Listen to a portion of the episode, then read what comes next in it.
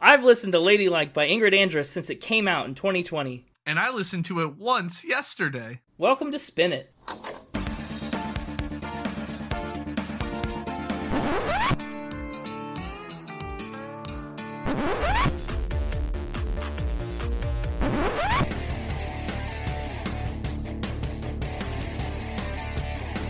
Hello, everybody. Welcome back to Spin It, the record ranking podcast for people who would rather be listening to music. I'm James, and with me, as always, you probably know him by now, it's Connor. Spin it like whoa. Yeah, we're- Ba-ba-da-ba-da-ba-bo. we're- I didn't have more than that first line. That's okay. it sounds like at least some of this album stuck with you. That was the the last track, the title track, Ladylike, right? yeah. Well, let's just jump right to that one. Let's really go out of order this episode.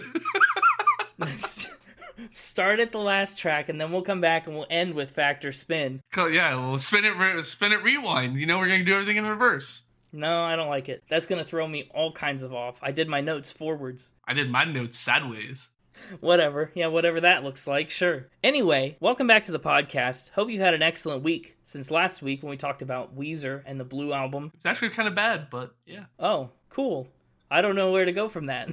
but you know what? It's a whole new week. Plenty of time to uh seven days in fact to have another week. Yeah. So so good luck. I'll try harder. I'm sorry. We'll start it off on a high note here by talking about Ladylike and Ingrid Andress. Well, a high note if you like Ladylike by Ingrid Andress. That's a good point. Otherwise, it might be a medium note or even a low note, but we'll have to wait and find out. Medium rare note. A medium rare note. My notes are like steaks. Never well done. yeah, okay, that's a good good point. Yeah. Well, Ingrid Andress was born in 1991. She's 30 years old, which is remarkably young, I think, for, you know, a lot of these country music songwriters are way older than that. She's from Michigan, but she grew up in Colorado. And of course, she's around Nashville nowadays. She went to college for music and songwriting, and then she broke onto the country music scene as an artist in 2019 with her first single, More Hearts Than Mine, even though she was singing and writing songs a long, long time before that. She actually has a lot of songwriting credits out and about for pop artists and other, you know, just just people around. And she's written for and with artists like Sam Hunt, Alicia Keys, Charli XCX. She wrote the song Boys, and obviously plenty more than that, but those are some of the highlights. 2018 is when she signed with Warner Music Nashville, and that's when she started on her career as an artist. Here's a fun fact. I don't know if you encountered this one while you were preparing for the episode. I did, and I'm annoyed it was on the it was on the rundown list.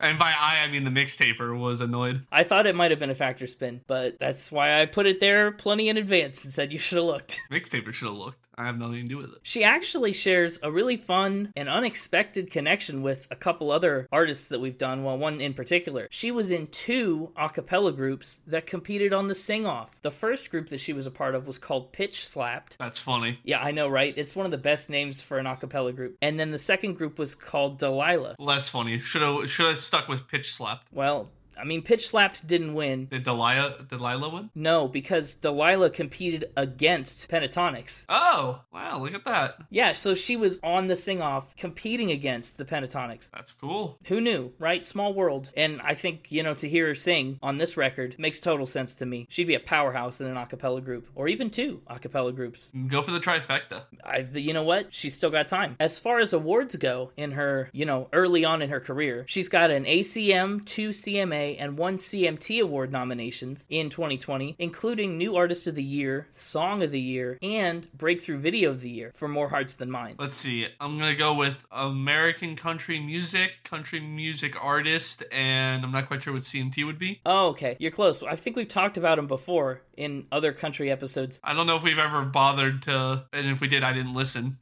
As usual. Yeah. Well, ACM is the Academy of Country Music. Ooh, I was close. CMA is the Country Music Association. Ooh, also close. Got the, all my A's wrong. The C&M is always country music, yeah. Uh, and then CMT is country music television. Gotcha. Yeah, they're all very different things. But All about country music. yeah, they are all about country music. In 2021, she earned three Grammy nominations, and this record was nominated for Best Country Album. What does Grammy stand for? I don't know. In some cases, it's short for grandma, but I don't think that's applicable here. Dude, if the Grammys were all actually the Grandma Awards, I would watch them way more often. If they just awarded people's Grammys for things. Yeah, you uh, knitted the most sweaters in the last year. Have a Grammy. Yeah, you gave your grandchildren the most treats from your purse, most hard candies, most hands of bridge won the Grammy Awards. Spin It Grammy Awards. Everyone, nominate your Grammy at spinitpod.com. what a tangent. Anyway, um, yeah, Ingrid, three Grammy nominations, and basically the point is only two years into her career as an artist, and she's already making a pretty significant splash in the professional industry world. This week, we're talking about Ladylike, her debut and only album to date. If you haven't heard it, if you want the context for all the stuff we're about to say, go ahead and give it a listen. It's only eight songs, at least, you know, the non deluxe edition. And uh, it's a pretty quick, pretty easy listen, I think. You'll be through it before you know it, and you'll have eight more songs that you have heard. So, you know, why not check it out? This record came out on March 27th, 2020, very early on into the COVID times. It's a very pop country, country, you know, it's a little bit not quite as pop country as Kacey Musgraves, but I think people with more pop leaning sensitivities will probably like this a little more than a straight up country country record, right? Makes sense. And like we mentioned, the album does have a deluxe edition that came out in October 2020, but we're not talking about that one. It's got a couple extra songs, some reimaginings of songs that are on this record, and it's all shuffled around funny. All the songs are in a different order, which is kind of unusual for a deluxe edition. But fun trivia, she co wrote and co produced the entire album. You know, I know we've had a few artists that have done things like that, but it's super impressive and pretty rare, especially in country music. Makes sense though. She got her start as a songwriter. And in fact, a couple of these songs started out as songs that she was writing for other people, and then she decided to keep them for herself. And then pulled a Hank Williams and went, "No, this is mine. Yeah, yeah, I should sing this instead of whoever I was writing it for. This one's too good for." Some of these would be too good for other people. I think. I think there's a lot of gold on this album. Sounds like you're a big uh, fan of this album. Well, I like it. I like a lot about it. But we'll get into that right now. Before we tell you all of our official opinions about this album, it's time to get into the facts about this album and some absolute bold faced lies about this album and play Factor Spin. Oh, we got a new theme song? See, season two need the, needed a new theme song. Yeah, we've kind of wavered back and forth between a bell and a theme song. I don't know. It's been a whole thing. It's me, the mixtaper. Ah, yes. Hello. Hello. Welcome back to the podcast. Audience, this is the mixtaper. Mixtaper, this is the audience. What do you got for me this week? How's Factor Spin looking for you? You confident? I'm excited. I'm excited. You know, you sometimes when it's a newer artist that hasn't been out and famous for a while, it's harder to find real deep dived facts and spins, but I'm, I'm excited about this one. I got some good stuff. I bet there's a lot out there because, yeah, she's at least been in the public eye with these acapella groups for quite a while. So who knows what you've found? I'm interested to see. Let's jump right into it. Head first. We know she's a country singer. We know she's a country writer. We know she used to be an acapella singer. But did you know she was a professional baseball coach? Baseball coach? Yes. Okay, so what kind of coaching did she do? Uh, you say professional, so I'm guessing you know not little league baseball or anything. We're talking at least if you're going to say a professional coach, I think I think high school is like the minimum level that you'd be coaching. Well, she was a coach for the Colorado Rockies. For oh, for the Rockies, like a professional baseball coach. Yeah, a professional baseball coach.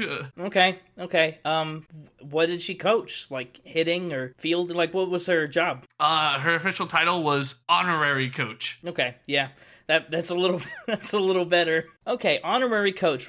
To what does she owe the honor? Uh, her father. Yeah. Brad Andress was on the coaching staff as strength and conditioning coach for the Colorado Rockies, the Detroit Tigers, and the New York Mets. Okay, okay. You're making a lot of sense. Well, kind of. We'll get into why you're not making a lot of sense with that in a second. But first and foremost, she is from Colorado, like we said, so playing and coaching, being involved with the Rockies would make sense. Second of all, she does mention, you know, on a couple of these songs, especially the big one, More Hearts Than Mine, she talks extensively about her family. And so, you know, she's given interviews and stuff about how her dad was on the road a lot for his job. So traveling with a sports team would make a lot of sense to me. Now, you said he worked with the Rockies, the the Tigers and the Jets. Like, is he doing and the Mets and the Mets? The Mets, the still New York. So he was all over the country. Then that also not in that order.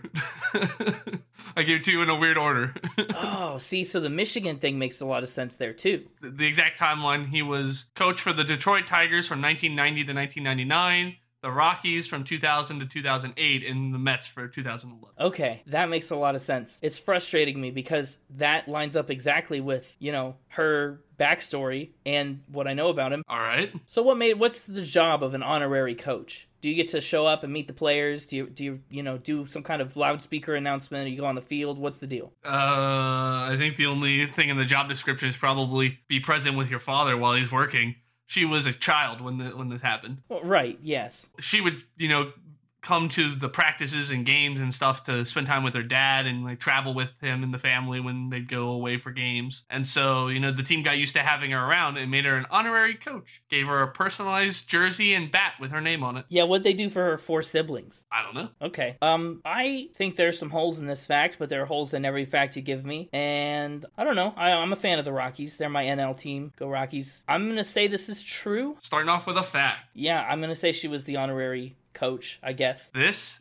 is a spin. Oh man. Okay. Ooh, you scared me there when you mentioned the siblings. I did not even know she had siblings. So Oh, if you had followed that any farther. Dang it. Well, it just didn't make sense to me that they would give her this honorary jersey and make her the captain and stuff and then like snub all the rest of the siblings. So I kind of just assumed they did it to everyone. yeah, well, and I wasn't even sure if she had siblings or if that was like a trick question you're trying to trip me up. So I just said I don't know uh, to play it safe. Your fail safe there is that even on a lot of the facts, you don't know a lot about them sometimes. so when you say I don't know, it's really it's really fine as a defense mechanism. Darn it. Okay. Fair enough. But yeah, started off with a spin. Uh, all the stuff about her dad and the traveling and all that, like you said, true. It lines up perfectly. They just didn't make her honorary coach. Yeah, yeah. So he was all of those things. All right. Yep. At least I'm not off the mark with that story. All right. Fact two, episode two, round two. now you're doing it.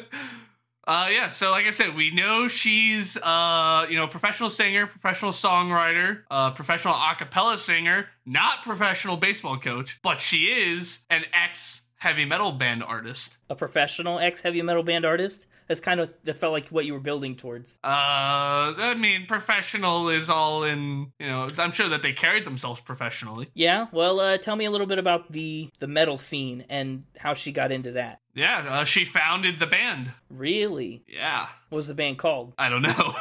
Tricky. Wow. so you don't know what the band's called. What did she do in this heavy metal band? Played the drums. How old was she when she started it? How long did it last? in middle school during her teen emo phase, Okay. and it was very short lived, but it helped confirm her desire to be a singer when she grew up. Interesting. Did she listen to a lot of heavy metal music? Like, why was that her genre of choice? Coldplay was number one on her iPod growing up. Do you know what heavy metal music is? This here says she said in an interview that Coldplay and Evanescence were her top two listens growing up. And when talking about her time as a heavy metal band, I mean, what do you want from me? But Coldplay's not Coldplay's not heavy metal. I'll, I'll give you Evanescence has a little bit more of an edge. All metal is heavy to some degree. But have you listened to Coldplay at all? They're more heavy metal than what she is now. They're not. They're maybe less heavy metal than she is now. I'm calling baloney on this. This is a spin. I if it's not a spin, you really needed to put a little more research into this one. This is a fact, and that's a direct quote from her. She, talking about why she started a heavy metal band, she said she grew up listening to that music during her teen emo phase, and that Coldplay and Evanescence were her top two listens. I don't know what you want from me. It's a direct quote. Uh, there's absolute. I'm gonna. There's no way that Coldplay inspired her to be heavy metal. Maybe they inspired her to play music, but nothing about Coldplay is heavy metal at all. I'm not saying. I'm just saying what she said. I, I took those right from her own quote. Came out of her own mouth. Okay, you need a lesson in heavy metal, but we'll get to that. That's a fact. She started in a heavy metal band playing the drums. Yep. Does she still play the drums? Yeah, but she prefers the piano. Mm, I did know that. Yeah, I know she doesn't play the guitar very much. So I was hoping that you would slip up and say that, but obviously this whole thing was true. So, Well, it was a true fact. There was nothing to slip up on. all right, all right. Let's uh, move on to number three. Let's put that just dumpster fire behind us. So, we know she's a country singer, songwriter, a cappella singer, not professional baseball coach, was in a heavy metal band, and supposedly she was also in a hip hop group. yeah, okay. Yeah, uh, who else was in this hip? Which was she inspired by, like Elton flipping John to do hip hop? What are you What are you about to tell me? Okay, hip hop group. Did this come before or after the heavy metal band? this was after. Okay, heavy metal band dissolves in middle school, and she says, "I still want to do music. I'm going to pursue hip hop." Just tell me more. I don't know what to ask yet. Tell me more. Uh, one of her guilty pleasure passions is hip hop dancing. Okay, sure. Yeah, I can believe that. I guess. Uh, so so this group was a dance group then, Correct. not like a a hip hop making group. Correct. They were a dance group called the Blazing Heat. Okay, what kind of songs did she dance to? Uh, so they danced in hip hop music videos and dance competitions. Most notably, their group was in the music video for Miley Cyrus's song "Bangers" in 2013.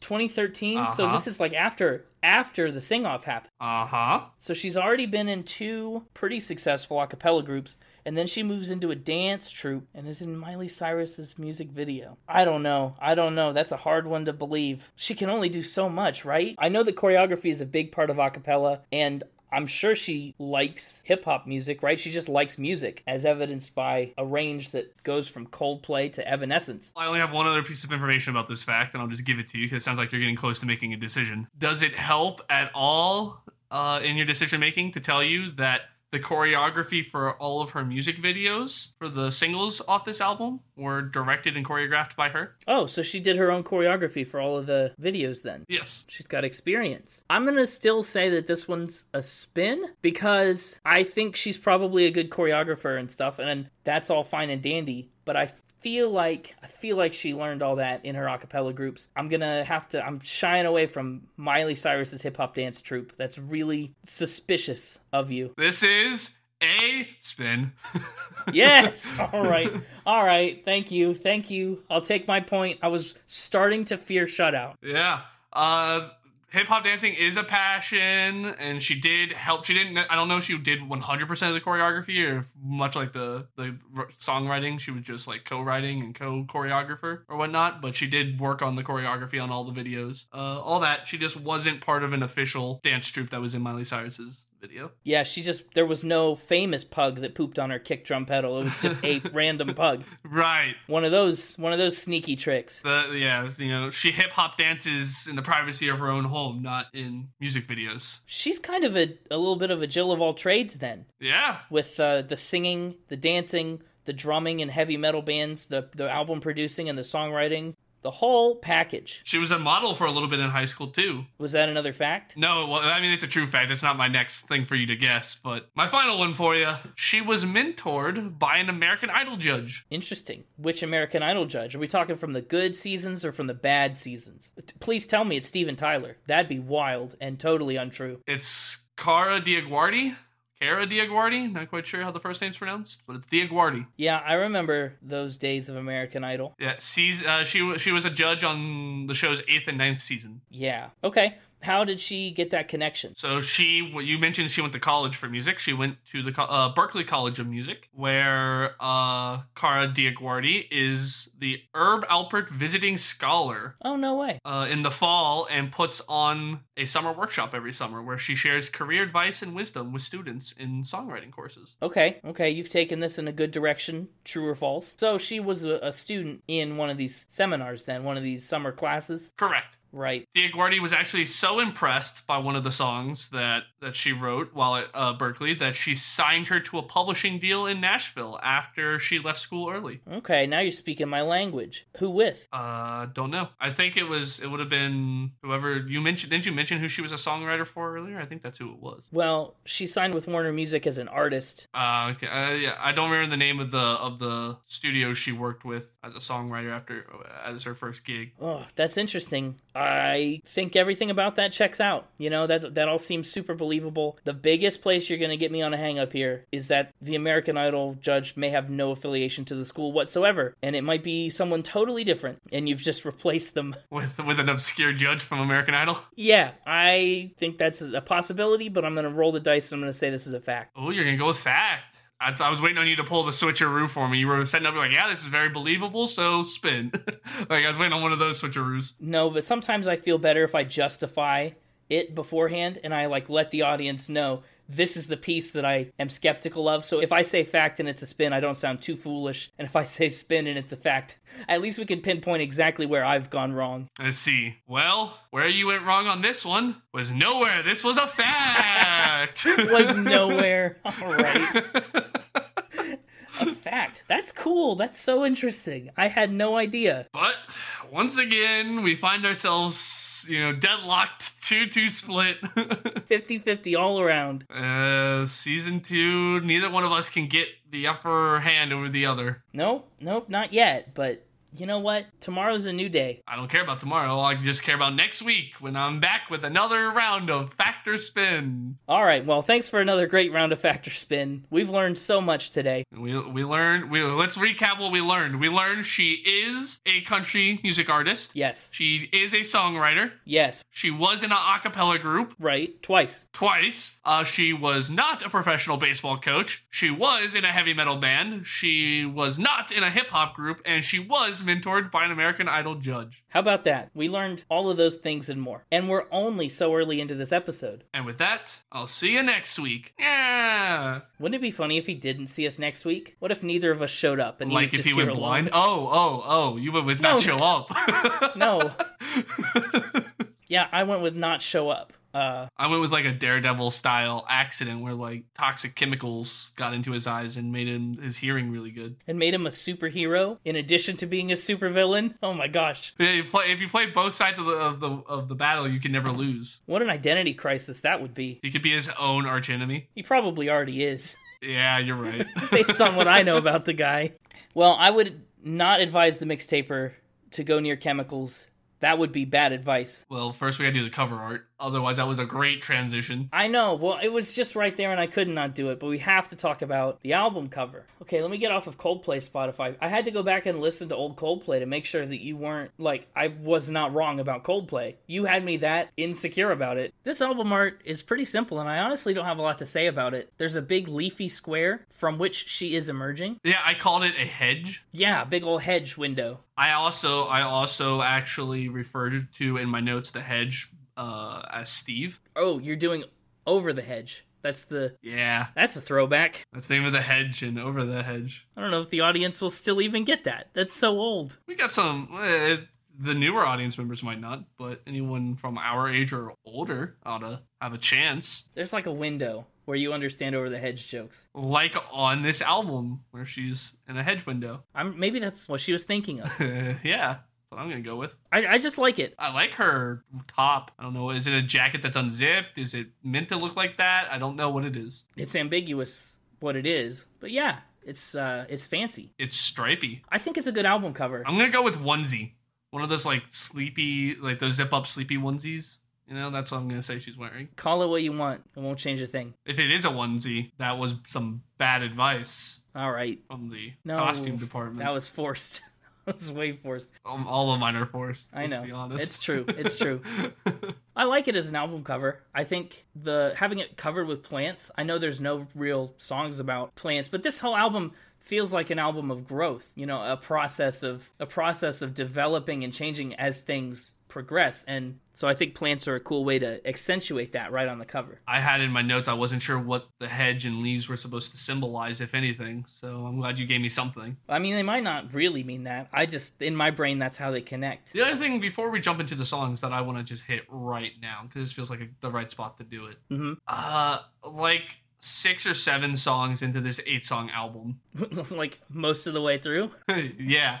I got the idea that this could potentially be a Plastic Hearts scenario where like all the songs could tell the same story of like so, like a concept album, right? Literally, I literally put that in my notes, but I said I'm not about to plastic hearts this. I just I just pointed out that if you shuffled them around into a different order, Oh, would it have to be in a different order? Okay. I feel like in a different order they make more sense. My problem was I didn't think of this till like the second to last track. And so I only get one listen. I couldn't go back and see if the thread followed right. And so that's something I plan to do after this recording is go back and take a look at that on my second listen. Yeah, well, It certainly wasn't intended to be like that as it was written, but I think it's cool that that an LP can come out like this where so many of the songs follow such a like similar theme, but every angle of it kind of takes on new life. Yeah. Every stage of this, I presume you consider it all one big relationship and one story arc for the character. But to think about it like that, every step of the way comes across in a very unique way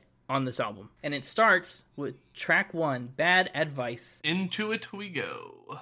Mm-hmm. Well, I guess I want to hear your thoughts first. What were your thoughts on the opening track? First of all, I like the way that it opens. She's talked about deciding to put it at the top of the album. There's an 808 that they use at the very beginning that, that sounds like all the strings. And she says that that's a really good intro for the album. She says it really sets the tone as far as showing a bit of her personality. I agree. I had in my notes interesting start. I like this music. Yeah, it really it opens the door and welcomes you into the world of the album. And then we hit verse one.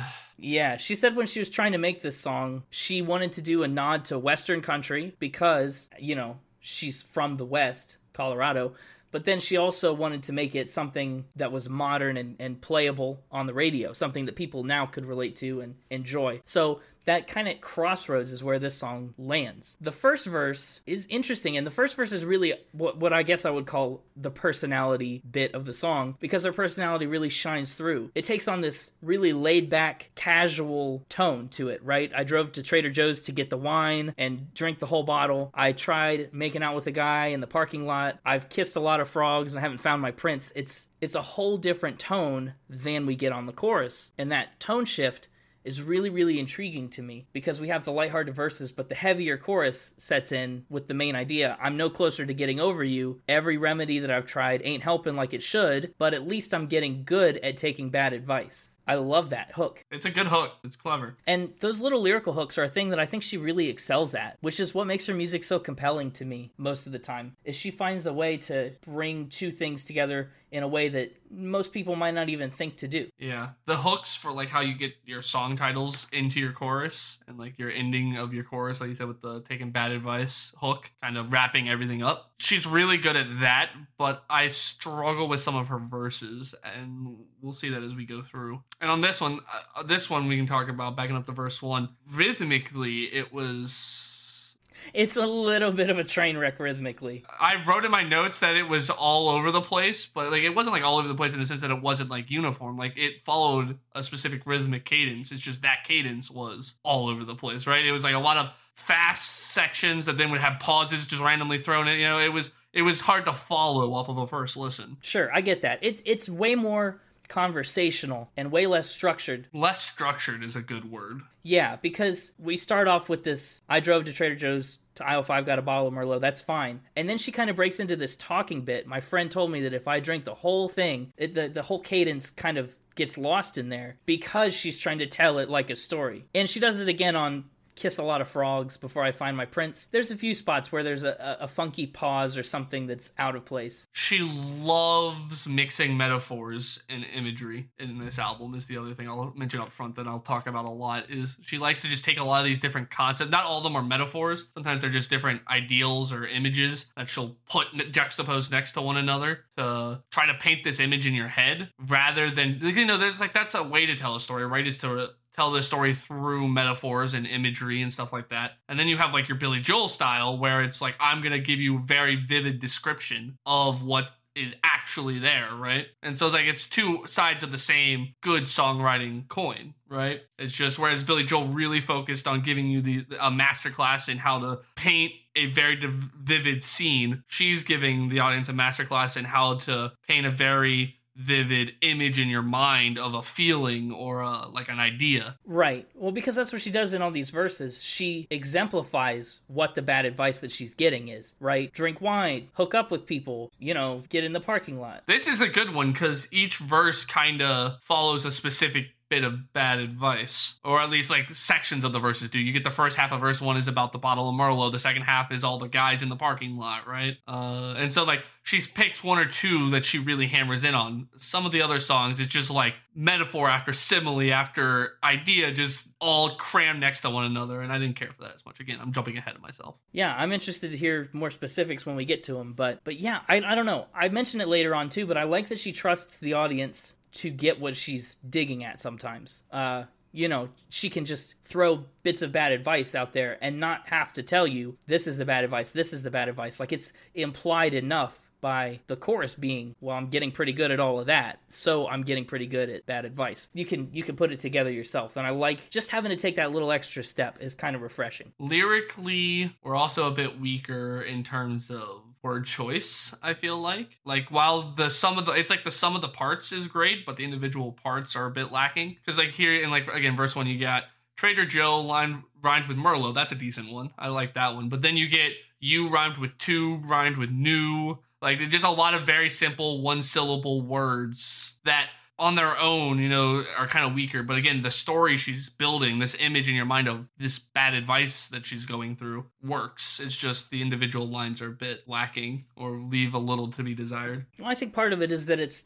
because it's trying to be so conversational, so casual, so laid back, and so much not like you're listening to her sing you a song, but she's just trying to like walk you through the situation through her perspective. It, that's like the way I would tell it to someone on the street. The problem is, I'm not talking to her on the street. I'm listening to her sing a song, and so. well, you know, fair enough. I can't argue with you about that. Well, you know, you could talk to her on the street. You can listen to her album on Spotify or iTunes, but you can't do both. I mean, I could if I knew her. Well, yeah, fair point. Both is the second song on the album. Track two, it's one of the bigger singles off the album, and honestly, I think it's one of the catchiest songs out of these eight, at least. It's a song that takes a more serious tone, but then puts it in a lighter shell, which is really interesting to me, right? Because it's this song about this, I guess you'd call it an ultimatum in the relationship, right? Either, you know, be with me or don't be with me, like cut the crap, right? That's the idea behind the song. But it's in this really emotional, really like not, it's in a format that makes it feel not as relationship ending as it kind of is. I don't know. I don't know if that makes any sense. We'll get into it. She actually was quoted as saying that this was the only song on the album that started with a melody and not a lyric. She said normally all the other songs started with a concept that she wanted to write about, which honestly might be why it sounds so different than the lyrics would imply that it is, right? Because the music is where they started. That was the bass line and they built the lyrics up from there. And it's actually the only song where they played with a Nashville session band. They they had all kinds of session musicians in there and she said that it was really fun to work with such talented musicians and kind of be the director of that moment. What did you think of this song? I think this song pulls off that rhythmic shift way better with like, you know, like you said it being more of a conversation. I think this song pulls it off way better than Bad Advice did. Yeah, casual. She's keeping it casual. Nothing too meaningful, nothing irrational. Like like that right there, right? Casual pause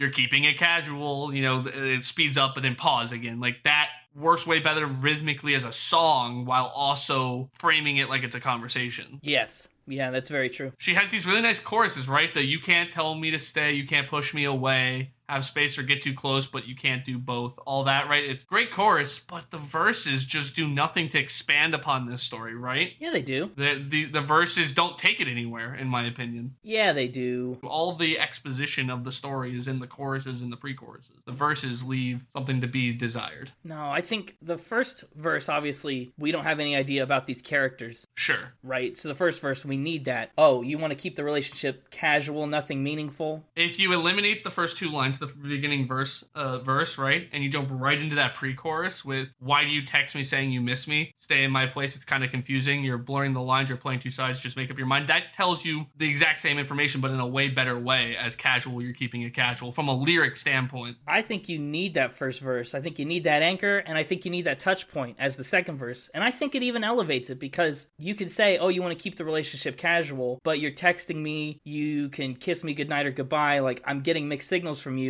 and then verse 2 is finally the point where you come out and say it's literally impossible to know what you're after because all of these different things are happening and you can't have it both ways. I don't I don't think it really tells you all that more. I was, all it's saying verse 2 is just saying, right? it's impossible to know what you really want, which you kind of already understand because he's doing the pushing you away but pulling you close, kissing you goodbye and not and goodnight. Like he's already doing all these things that make it so it's mixed signaled, right? The idea of it's a mixed signal and you don't know how what he really wants is already told to you through the chorus and the pre-chorus. So it's just reiterating the point, but not in the way I wanted. I want it to be more. I wanted to expand on the story in a more meaningful way than just reiterating what the chorus said. Oh, but you've only got those three little lines to do it. I know. Well, that's why I'm complaining. I want bigger verses. What do you want there instead? I I can't fathom. I want I want more. I want an actual verse because that the other thing the, when you have limited verses like that with a repeating chorus is the song gets a bit stale because you're just hearing the same lines over and over, right? Like the pre-chorus does a good job of giving you new things, right? But seven eighths of the song is the same chorus, and there's just these tiny little verses that just separate the chorus by a couple lines. And so the song sounds a bit stale because you're just hearing the same thing over and over. Like, I want you to expand upon this story and let me hear something different before you jump back into your main point that you're reiterating. That's true. It, the the short verse really doesn't offer much of a break from the main meat and potatoes of the song. It's really it's really de-emphasized. That being all said, I am still considering this song for honorable mention. I mean, you almost have to because it's an eight song album. Literally half of these songs are going to make some kind of marker for you. So what you're basically saying is this is not one of the worst four songs. That's all that really means to me. I like both. Both is one that gets stuck in my head a lot. And I, I, honestly think it's one of the better songs on this album. I don't know about that. There's at least four better or three better ones. If you disagree with me, maybe we're not friends. Wow. I see what you did there, but still hurts.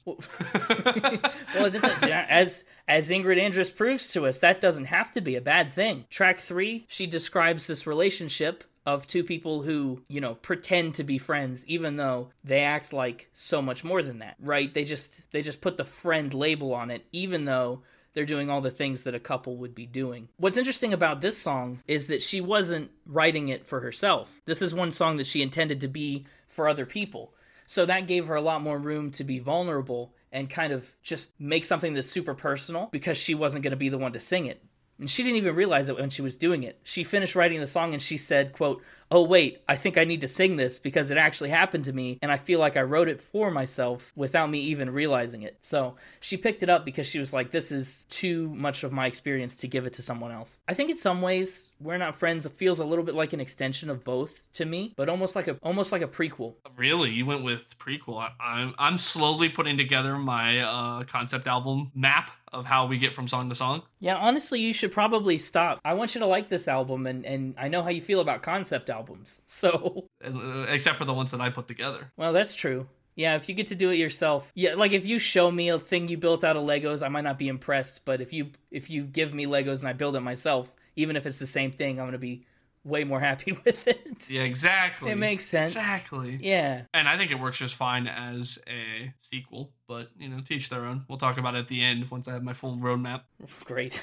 Also, the intro music to this so- song sounded familiar, but like slower. It's like if you sped it up, it would remind me of another song, but I can't quite place what it is. Interesting. I those in- those beginning chords in that order, if you sped them up, it almost reminded me of like a pop song, but I can't think of which one. Well, probably. I mean, there's nothing new under the sun when it comes to chord progressions. Really, it's always been done. And this is the big one. This is one of the bigger ones where I said, okay, she really likes to sing songs that are just a bunch of images and metaphors crammed together. Um, specifically in the chorus, right? You get the "We kiss at 2 a.m. that tastes like wine. We ride home in the dark with our fingers intertwined." Yeah, image, image, image, image. It works because like it paints the picture in your head, but it's like it's almost like the difference is like a paint by numbers, right? Where you color in all the same color at once before moving on to the next color versus like brushstroke by brushstroke, like building at something like Bob Ross style, right? Like it's like two different ways to get to the same image in terms of how you craft your lyrics. I just I love the way that this song is is kind of laid out, right? Because the first verse is, "Oh, you know, we're acting like we're something we're not. Call it what you want." And then we get into the chorus and it's like, yeah, we are this and we are that. We're we're all these different things, but because we're all these different things, we're not friends. It's another spot where she really trusts the audience to pick up on that connection. Like because we're a kiss at 2 a.m., because we ride home with our fingers intertwined, we can't be friends because that's just not what friends are. And she tells us what friends are in a reverse way in verse 2, right? Friends are something that we were before me sleeping in your shirt before we did again it's image image image image it's just more of that kind of tug of war that she teased on both My biggest problem with this song was just that it the music didn't really do much special. It felt like it was just a lot of held chords with nothing special going on in the background while you were just listening to her sing, which after hearing some of the fun things she did on the other two songs would have I think put this song over the top. yeah no i think you're right. Uh, this one i mean coming off of the last couple songs this one does feel a little more stagnant. I think both moves a lot. I think bad advice moves a lot. I think this one really just kind of takes a break from all of that. Now last week we had weezer and i mentioned that the album kind of swells in the middle. You know it starts okay and it ends okay, but the middle is really where it's its strongest. I kind of think the middle couple tracks on this album is is where it gets a little bit of a dip. Really? I don't think that starts with the stranger. Okay, well, the, considering that's what we're going into, that was a little concerning because the stranger is the first Connor top three. I just thought I'd lay it out. The the stranger I think is good lyrically. Musically, I think it's a bit of a dive from the last three songs. I think it's worse musically than all three of those, but lyrically, definitely it, it holds its own. Interesting. Yeah. so I said that musically this would have been my favorite so far. Musically. Well, that's because it's a piano ballad. That's literally that's its thing. she said that it started as a piano thing and she said building this song was really fun because I wanted it to be driving. You could easily get really sad on the piano. So what do you think? Like does she do it? Can she keep the energy up or does it get slow and sad? No, I think I think it. I mean, it's a slower song, but I think the energy goes up. I don't think it's. I didn't get. I think it's. I, don't know if "sad's" the right word. I think Reminiscent. reminiscence. Great. Yeah. Um. I think she pulls it off. This song again starts out so interesting with that like that choir doing the oh. I love that. Um. And then my very next note was ah yes more metaphors. Naturally. no, but I mean the first verse is is kind of literal. Uh, it was more. I don't think I made a note about the first verse. I think that's more in uh, talking about the chorus because the chorus starts off with "and you play the stranger, I'll play the girl at the bar." I mean, I guess it's not necessarily a metaphor, but again, it's like it's imagery, right? Right, it's a whole um it's a whole other world that you're being put into because you're not literally playing a stranger and the girl at the bar. You're just you're just doing that. You're just comparing your dynamic to that. Yeah, you're seeking out those old feelings. You're going back to that place in your mind to maybe rekindle the way that things were in that initial spark. What you might like is the reimagined version of this song. She released an alternate version on the deluxe edition of the album, and it's much more of a piano ballad, way less of that driving feel. So I'd recommend you go check that out if you're interested in it. You might like it better than this version. Uh, is it on the deluxe edition? Yeah, I haven't listened to the deluxe edition yet myself, but I feel like I kind of should. Honestly, there's only three ish whole new songs on there, maybe, that aren't on this album.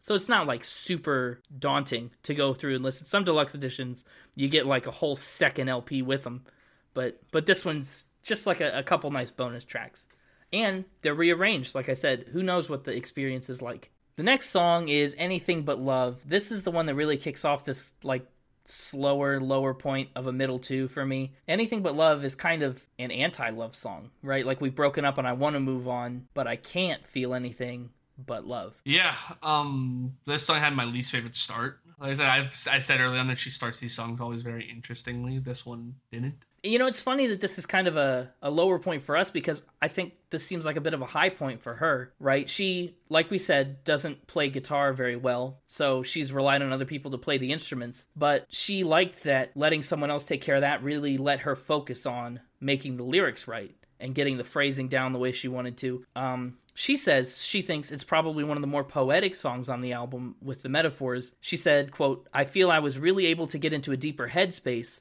and not so much think about the chords and the movement. So it was like a different way of writing. And I think she really liked it. At least the process of coming up with it, if nothing else. Because it does, it's it's again right in with the metaphors.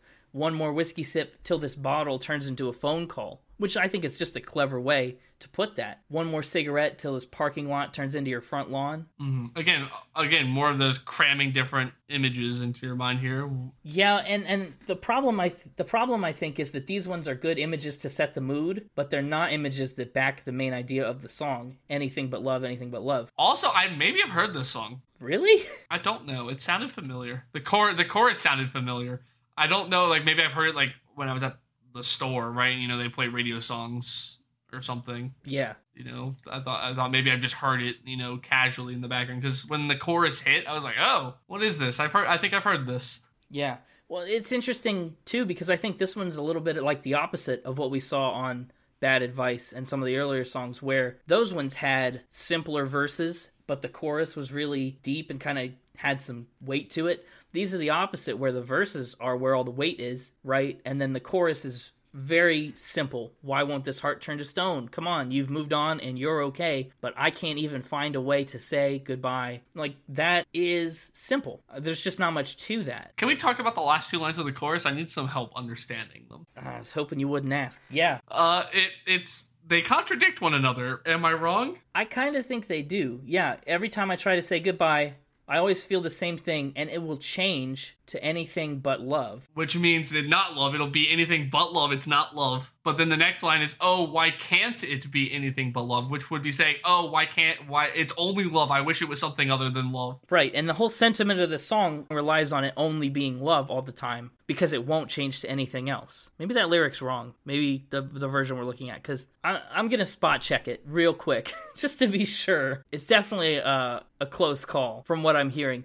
It, it's either it don't change to anything but love or it it'll change to anything but love. It don't change makes sense, but it doesn't sound quite right. It'll sounds correct, but it doesn't make any sense. Audience, if you have any insight to that, if you can decipher that line and maybe pick up where we've let down, let us know. But honestly, that's not a game breaking thing for me. I think the song mostly still functions the same as long as you understand the direction it's trying to go. It's never really been a hindrance. Are you ready to talk about the big one? The big one! The big one! Yeah, we're talking about More Hearts Than Mine, her first song and her biggest song to date. And Connor Top 3. Oh, Connor Top 3. Now, and absolutely my favorite favorite song on the album. I was just about to ask. You read my mind because yeah, it has to be. This is this is the album's centerpiece. It's the standout here. Uh, let me just take you. I know, I know. Normally you lead the discussion and I chime in, but let me just take you on my journey through this song in my notes. Oh, another hijacking. Okay. Well, yeah, I want to hear your journey through it because if you hadn't listened to it before, I want to hear what your first time was like. Yeah, the song started, and we started with uh, my first two notes are this has been the most descriptive descriptive verse by far. Oh, absolutely. And then immediately followed up with and two verses in a row, an actual story. Yeah. Oh, it's a very very vibrant story, a very full picture being painted here. And it was a simpler lyrical rhythm that was easy to latch on to. You know, I was able to latch on and kind of hum along to it without knowing the words. I was able to feel what was coming. I wasn't constantly being punched in the face by shifting rhythms. this album is hardly one that I think punches you in the face by anything, but Sure. Yeah, you get the idea. I'm mixing my metaphors. Uh, trying to take a page out of her book. It had that nice chorus tagline of, uh, you know, oh, if we break up, I'll be fine, but you'll be breaking more hearts than mine. I was, I, that was just perfect. It was mwah, chef's kiss. Chef's kiss. Songwriter's kiss. Ah, it was, it was just a great certified, certified poetry. poetry. we haven't pulled out a good certified poetry in a while. This is one of them. In a minute, yeah. This is this whole song is is right up there. If I had to critique something about the song, I think it's fine as is. But if I had to do, if I were to change something about this song, it'd be verse three. Really? You just didn't like it, or what? What's the deal? I no, I liked it. I just don't want it to be verse three. Here's what I want. I want the verses because the first two verses were all about her and him, or her and this other person, right? Yeah, she's she's explaining the situation to him as they're about to go f- to her hometown and meet her family. And I want the second verse to be more about that situation, and I'd rather the second chorus be you know the same rhythms and notes and everything, but the the lyrics being about the sister and the friends rather than the mom and the dad right? Nah. I'd much rather have another peek behind the curtain about her and him and talking about them and then a clever because I think you can find a very fun and clever way to use the same rhythms and notes but make it about the sister and the friend. I think you could do I could Think, I think you could have some real fun there writing that. But there's no point. There's no point. We get everything we need about the sister and the friends in that third verse. I don't want more about the sister and friends. I'm saying I just want them told to us slightly differently so that we can get more in verse 3 about the relationship people is what I'm wanting. I'm not wanting more about the sister or the friends. No, I don't I don't think it's about the guy at all. I think it's about this person saying to their significant other, "Hey, this is what I experienced in my past and if you're going to come back and and go th- in my footsteps of my past. This is what you should look out for because this is what I did and what I had. Right, and I want more of that. I want more That's of that. Her get. talking to him about that kind of stuff. I want more of it. I want it in verse three. That's- I want the verses to be about her talking to him about that stuff, and the choruses to be about the family because the choruses are where the big hits are. So I I feel like you slight the sister and the friends by just shoving them off into a verse and not giving them a big old chorus where the big chorus hits are. I think the chorus still has to be mom and dad. I disagree. Well, this song won a bunch of awards as is, so disagree all you want. I agree. I, and again, I led into I led into all this saying that it's a fine song as is, but if I had to change something, that's what I would change. Mm-hmm. Fair enough. It just the second chorus feels like filler. It doesn't add anything to the song. It doesn't add anything to the song itself, but it supports the third chorus where the change happens. You, you, I just feel like you need it because one time through that chorus isn't enough to make the change as good as it is. But it's it's equally important that we have a good understanding of what mom and dad would be like now, what they're about to do when you meet them. That we need that perspective really locked in before we change it up. If that's the case, change up with what mom and dad are gonna do. If you really want to keep it about mom and dad, have mom do something different and dad do something different with the guy while they're meeting them. You know, give me another example of what mom and dad are gonna do. Don't give me the same thing. Yeah, At least then it does something. Okay, that's fair. But like the the part you still need to keep is whiskey over ice, and if you keep whiskey over ice,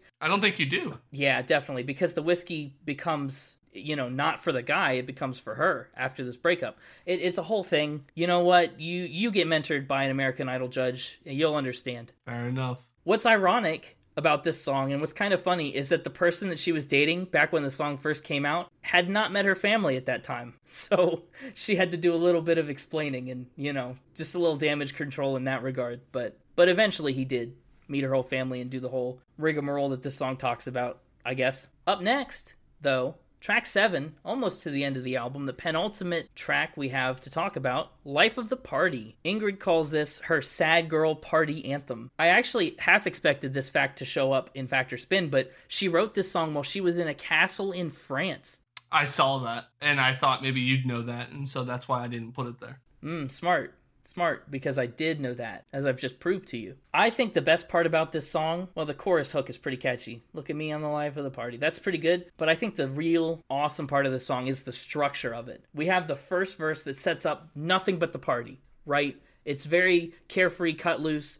I'm laughing, I'm dancing on tables, I'm killing it. You know, we have no indications that anything's going wrong. And even through the pre chorus, right? It's 3 a.m. still going strong. The first chorus still feels that way. Look at me, I'm the life of the party, everybody loves me. And then we have this pivot, this really quick, just stab right there. They don't know that I've been hurting because ever since you left me, I've been the life of the party. And you kind of go, huh? Where'd that come from? And so then the second verse, it gets a new job to do. The second verse has to explain this hurt that we've just kind of been blindsided with. And it's super cool that that movement parallels the idea of being the life of the party. Like, yeah, I'm happy, I'm trying to live it up, but all of a sudden the feelings come back and they hit me out of nowhere. And so, verse two, we get I'm drinking my feelings, I'm repeating this every night, I'd swear I'm doing fine. We go through the whole thing again. So, the second chorus totally hits differently with this background knowledge about why you're being the life of the party. And the bridge kind of does a mini parallel of that reveal structure. The bridge starts off all happy too. If you could see me now, I'm going hard. I'm better that you're not around. But then it does the little pivot at the end. At least that's what I tell myself. So I, I don't know. I just really like the way that this whole song is laid out, the way that it reveals information to us and tells its story is maybe the best song on the album that does that. My problem with this song, I guess, was maybe that it was predictable. My very first note I wrote down when this song, uh, you know, started playing, I said, based on the rest of this album, I'm gonna guess this is about hiding, being sad after a breakup. And then instantly I was like, yep, called it. You know, when we hit that, I just called it. You know, it was a very predictable song. Predictable from a um, what the song was going to be about standpoint. In the context of the album, yes, I I'll give you that. This was the song when I first was like, maybe this is a concept album. You know, this is this was the one. I was like, maybe Way I need down to go here? back. Oh, no. yeah. This was one of my favorite uh chorus hits on the whole album. It just it again, you said nothing on this album really hit you in the face. If something did, it was this chorus hit. Yeah, well they they do a great job with the drums to make it really pop. They just bop bop bop bop. And so when that hit, I was like, why couldn't the rest of the song, like the verse structure and the music behind the verses, take a page from the chorus and at least match up with it a little better? It just felt out of left field compared to what I'd already heard. Fair. My only other note is that again, she nails the chorus mix up at the end of the song. Yep. Yep, she does. And this is one of the only places that the album successfully like brings down a chorus, really like rolls it back, scales it down, and has it still work. The last song is the album's title track, Ladylike. And what's clever about it is, you know, ladylike as one word is its own adjective. But this song, it gets the space because it's describing all the ways that she is a lady. Like, the, she is a lady like this. Well, actually, it's describing all the way she's not a lady, you know, per like societal norms or standards. She she says, "I've always been trying to fit into a certain gender stereotype that we all kind of believe we have to fit into." She says that she would play street hockey and then come home and do science experiments on Barbie dolls because she grew up kind of free from that pressure. And so when she came to Nashville and just kind of changed scenery, she ran into a lot more of that pressure, right? Oh, the girls do this and the guys do that, and uh, and so that's what this song is born out of. You know, she's not a lady like what she's expected to be. She's a lady like this and that, as we get to in the chorus. I like this song. I I guess my least favorite parts are the first half of the pre-chorus and then like there's a line in the chorus that just gets me every time. But overall i think the song is really great. You know she talks about all these things that actually is her personality. It's another very personal song to her which is interesting. She says that she didn't think it would be so relatable because she wrote it so much for herself. And then people would start to come up to her and say yes that's so relatable. That's so me. I relate to this. People of all kinds. She says even guys would come up to her and say i'm a lady like that which is you know it's cool that she's able to cross so many boundaries with this song and she's really kind of struck a chord with people I wasn't sure how to feel about the hit. You know, we talk about how she always has these great hooks for her choruses. When the chorus started on this one, when went, but I'm a lady like, whoa. I didn't know how to feel about the whoa. Like the whoa at first to me felt like I don't know what to put here that fits the syllable count I'm looking for and is clever, so I'm just gonna say whoa to fill the space. Is how it originally came off. As the song went through, I think I liked it more. I just think I need some more listens on it before I, because it is, it's a great hit. You know, I'm a lady like, whoa, it's a great hit. I just wasn't sure how I felt about the use of the word whoa. you have to switch how you're thinking about the word whoa right? It's not a space filler in this sense. It's an expression of awe and um, just like being blown away by it right? And in that context i think it works way better. It's not her saying, well, it's like the people who are looking at her are like, whoa. whoa yeah exactly. And that changes the whole complexion of it. That's as again, because again, you hear that, and then she proceeds to go through the chorus of "I could bring you to your knees and get you kicked out of the Garden of Eden," and I'm like the Mona Lisa, you know, all this stuff. hmm It, it kind of gave me that that twist on it, and so that's why I said I think I liked it more as I went through the song. It was just as an initial hit, I was like, "Oh, uh, that feels out of place for someone who's typically been pretty good about their word choices, even when they were, you know, weaker words." They were still at least had purpose. So I was just a little concerned when I first heard it. yeah that's fair you know what this is the second song i'm realizing it now that you said that the second song we've talked about that mentions the garden of eden do you remember the first it's pop quiz Oh gosh, pop quiz. Uh, uh, Plastic Hearts by Miley Cyrus. Uh, Incorrect. incorrect I black out when we record these. I right. It you're gonna be disappointed when I say it. She'll promise you more than the Garden of Eden.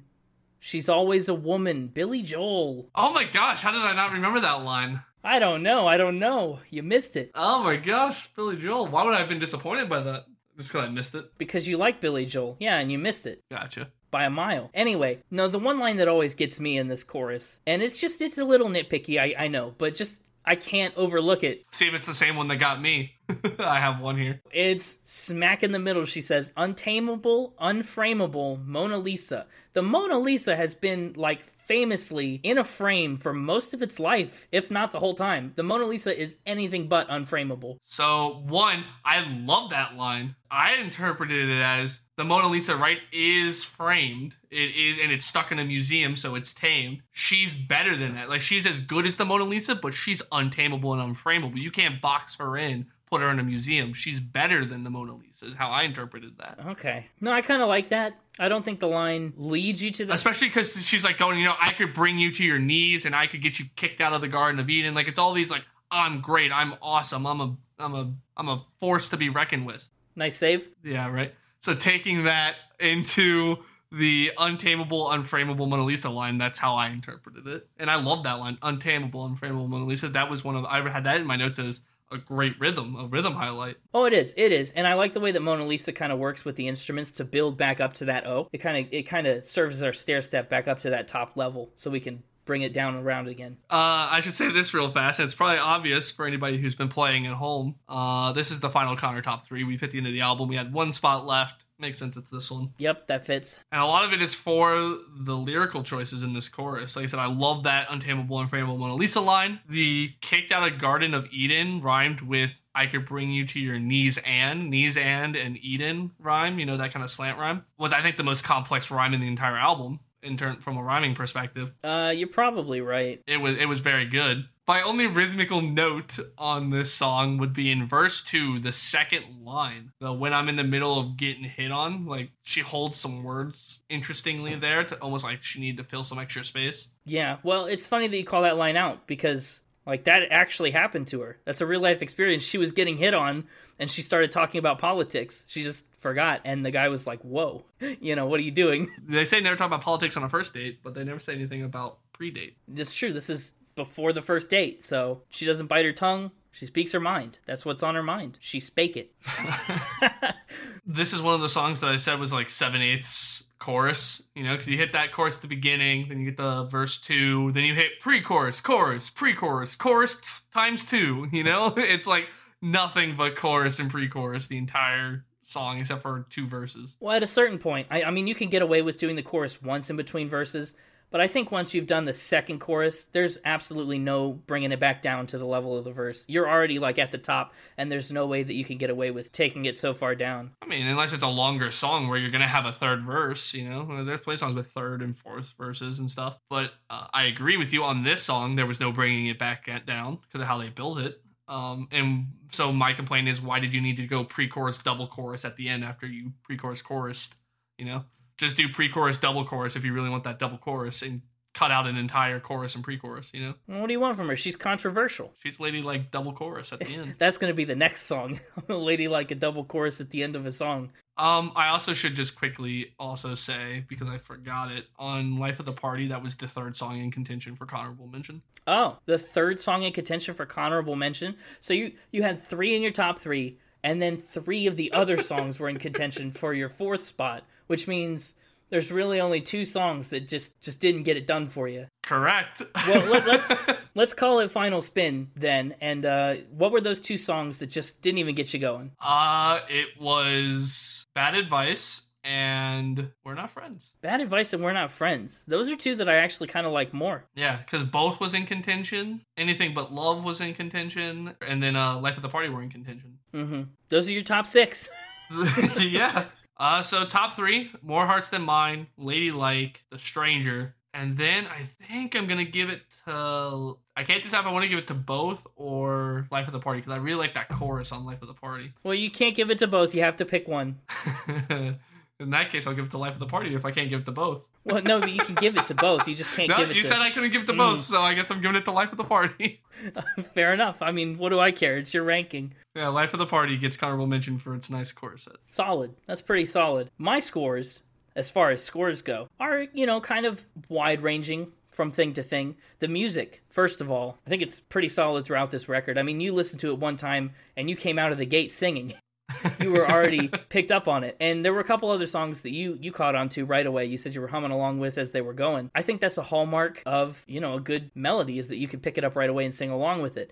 I agree with you sometimes the rhythms are a little out of place, especially in Bad Advice, but at the end of the day, I think almost every song on this album is stick in your headable. And they're not always super complicated or anything. You know, they're not always very musically complex in terms of the chord progressions, but it's what she does with the melodies and some of these really high notes, these bigger hits that she manages to get into that I think that's really where the album's the strongest. Given music an 86. All right, 86. Yeah, I think that's almost this album's strongest feature. Lyrically, I really like a lot of the metaphors that she gets into and uses. You know, it's It's like we've said a couple times image, image, image. And then she presents the flip, the twist, the clever way that she's, you know, added the hook of the song. I like that she trusts us as an audience enough to make that jump ourselves most of the time. I think a lot of the, I mean, I mentioned the clunky rhythms in the music and stuff, but I think a lot of that is because of the lyrics that are attached to those rhythms. So, you know, sometimes they kind of falter. Sometimes it is pretty conversational. Some of the rhymes are, you know, what whatever they are. Some of them kind of stay pretty simple, but then some of them are bring you to your knees and the Garden of Eden. So, I think there's enough going on to keep it interesting. I'm giving lyrics an 82. Instruments and production, I really don't have too many things to say about. Honestly, it, it kind of is what it is on this album. I think they do enough to keep it sounding modernized and poppy, even though they kind of have that country backbone the whole time. We talked about the 808s at the beginning, the strings that really opened the door for us and kept you in the whole time. I like the way that this is piano driven. You know, a lot of modern country music is more guitar driven, and I think it's cool that it's not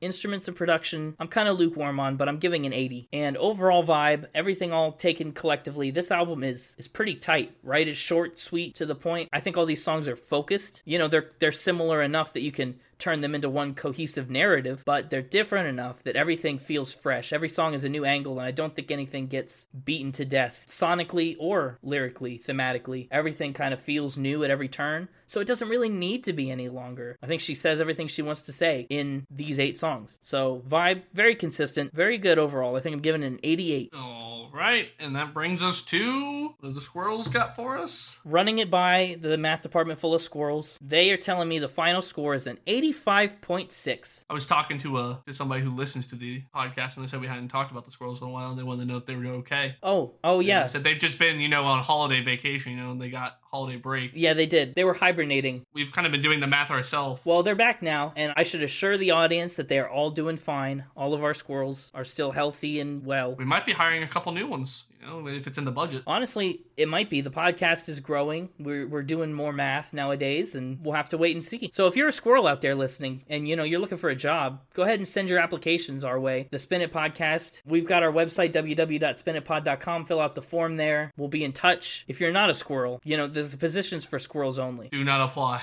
I don't think there are laws against that yet, right? Are we allowed to do that? I don't know. Yeah, I don't know. I don't know if we're allowed to discriminate against species. I don't know. Against humans and not squirrels?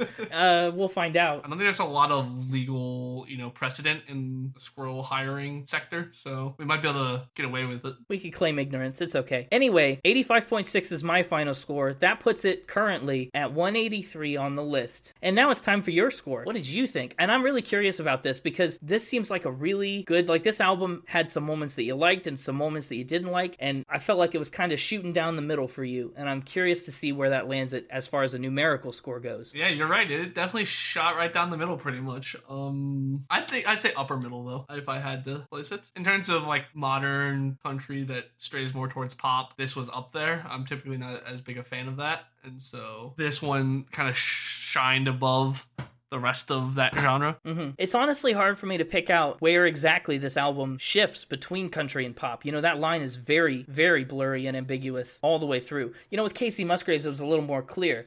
Oh, she sings like Daft Punk. That's pretty pop. Oh, she's got a steel guitar. That's pretty country. This album really doesn't have any of those little road marks. You know, it, it's hard to. I almost think it's the use of the piano as heavily as it is that gives it more of its like Elton John, Billy Joel pop vibes. Yeah, I think you're right.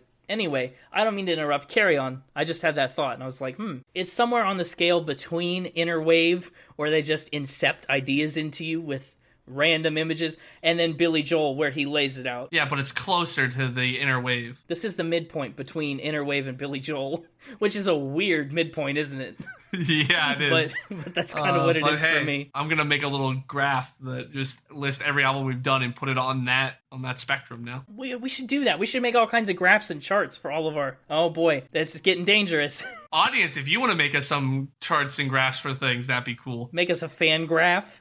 Are we that kind of a podcast? Hey, send us your data. You can be part of the statistics department. Do the squirrels know that department exists? They might get a little jealous. They're not that kind of math squirrels. what does that? All right. And with that, my score. This one's gonna get seven more hearts than mine. So does that make it an eight? Because you have one heart, and if it gets seven more hearts than you, We'd have to check with the math squirrels. I don't know. Uh, I can't do the math on that. I think I think squirrel. Like I said, the squirrels have a lot on their plate right now. Until we get some more hired in, I don't think we can really get a definitive say on whether or not it's supposed to be an eight. So we're just gonna leave it at seven. Okay, seven's a middle a middle of the road for you. I, I kind of thought it would be. I mean, for me, right? Again, with my lowest being a five, a seven is pretty darn middle of the road. And this is might make you happy, might make you sad. We'll find out. It's gonna be the top of my sevens. That absolutely makes me sad. What? The previous top of your sevens was Dark Side of the Moon. Yeah, I know. That's I said. You really like this album and you wanted it to score high, but in order to do so, it had to shift Dark Side of the Moon down one. wow. I mean, okay, top of the sevens. I guess I'm I'm not surprised very much. That's all I've got to say about that. That's all I've got to say about that too. So you know what that means. Keep spinning. Well, yeah. Thanks for listening, everybody. Thanks for tuning in, checking us out. You know, whether you're a, a long time listener or a first time fan, whatever you are, thanks for checking it out. Or a longtime fan and first time listener. If you're a longtime fan and a first time listener, cool. You probably already know about our social media because I don't know how else you'd, you'd know about us. But you can check us out on Twitter at SpinItPod and Instagram at SpinItPodOfficial. We have a website at www.spinitpod.com. Squirrels, you know, come with your resumes and applications. And stay tuned. You know, follow us wherever you're listening to podcasts and and check out every time a new episode comes out. Maybe it's an album you love, or an album you've never heard of that you will love, or an album that you've never heard of that you'll hate. Who, who's to say? That's the fun of it, you know? But uh, I feel like I should address next week. I'm really going to have to set Connor straight on exactly what heavy metal Uh, it's not music me, it's the mixtaper. The mixtaper. I, we'll see if the mixtaper is wised up to what heavy metal music is. We're talking about Avenged Sevenfold. So everybody get ready. AX7 or A7X, sorry, is, isn't that what they go by? A7X? Yeah, A7X is how it's abbreviated. Yeah, I know my heavy metal. I'm I'm dubious. I'm skeptical. I think I'm going to surprise you. Tune in next week to to see Connor surprise us. Until then, have a great week, everybody, and keep spinning. I actually listen to a lot of heavy. I know you do. Actually, you introduced me to some some heavier bands that I like that I know of. Now we'll see how you do.